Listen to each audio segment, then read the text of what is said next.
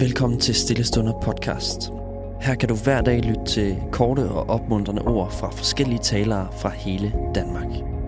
I denne uge skal vi lytte til Jakob Wagner fra Roskilde Baptistkirke. For nylig sad jeg og snakkede med en ung kristen mand om fremtiden. Og jeg spurgte ham, øh, hvad kunne du godt tænke dig at lave i fremtiden? Og han kom sådan med forskellige bud, og så lige pludselig så sagde han, der er i hvert fald én ting, jeg absolut ikke skal være, og det er missionær. Og jeg spurgte ham, hvorfor vil du ikke være missionær? Og så sagde han, det er altid sådan noget med, at man skal rejse ud til ludfattige lande og leve under elendige vilkår og trække et eller andet budskab ned over hovedet på nogle mennesker, som i det hele taget overhovedet ikke er interesseret. Og jeg kunne egentlig godt sådan genkende lidt øh, det der ry og rygte, som mission kan have, øh, når jeg sådan lige hørte på hans beskrivelse. Vender vi os til Bibelen, så er der heldigvis et helt andet bud på, hvad det vil sige at bringe Jesu kærlighed til den her verden og være i mission. I missionsbefalingen Matthæus 28, der siger Jesus, mig er givet al magt i himlen og på jorden. Gå derfor hen og gør alle folkeslagene til mine disciple, i det I døber dem i faderens, søndens og helligåndens navn, og i det I lærer dem at holde alt det, som jeg har befalet jer. Og se, jeg er med jer til øh, alle dage ind til verdens ende.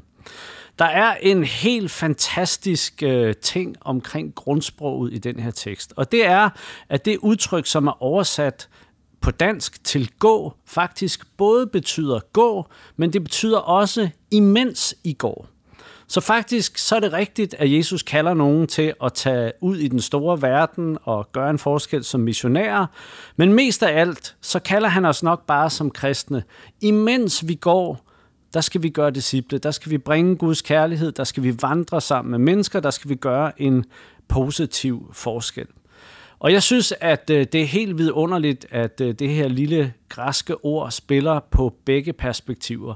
Fordi jeg tror, at de fleste af os, vi er egentlig bare kaldet til at være i mission i vores hverdag, i vores familie, blandt vores venner, med de bekendte og arbejdskammerater og skolekammerater, som vi følges med. Og det er der, vi har et kald til at være lys, til at bringe fred, til at velsigne, til at opmuntre og give Guds kærlighed videre. Igen er der masser af kristne, som har arbejdet med det her igennem historien. En af de grupper eller bevægelser, som har været meget stærke på det her felt, er dem, man kalder anabaptisterne.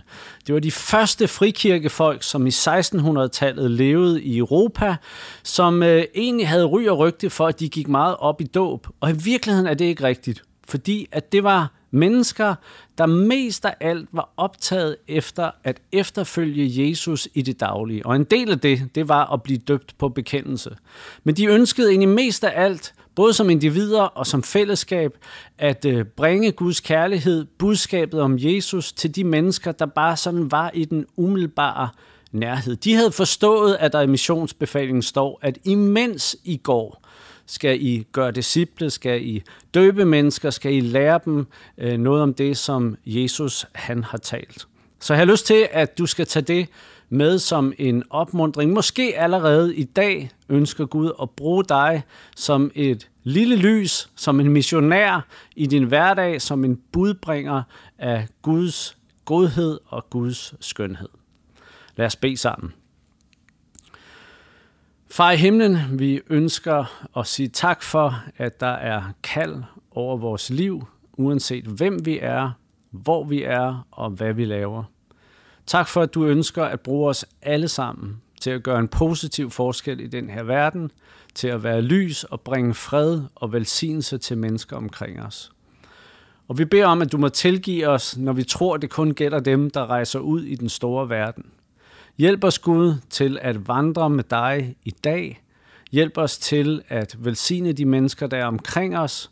Og vi beder om noget til, at du bruger os som et redskab i vores verden, der hvor vi nu er.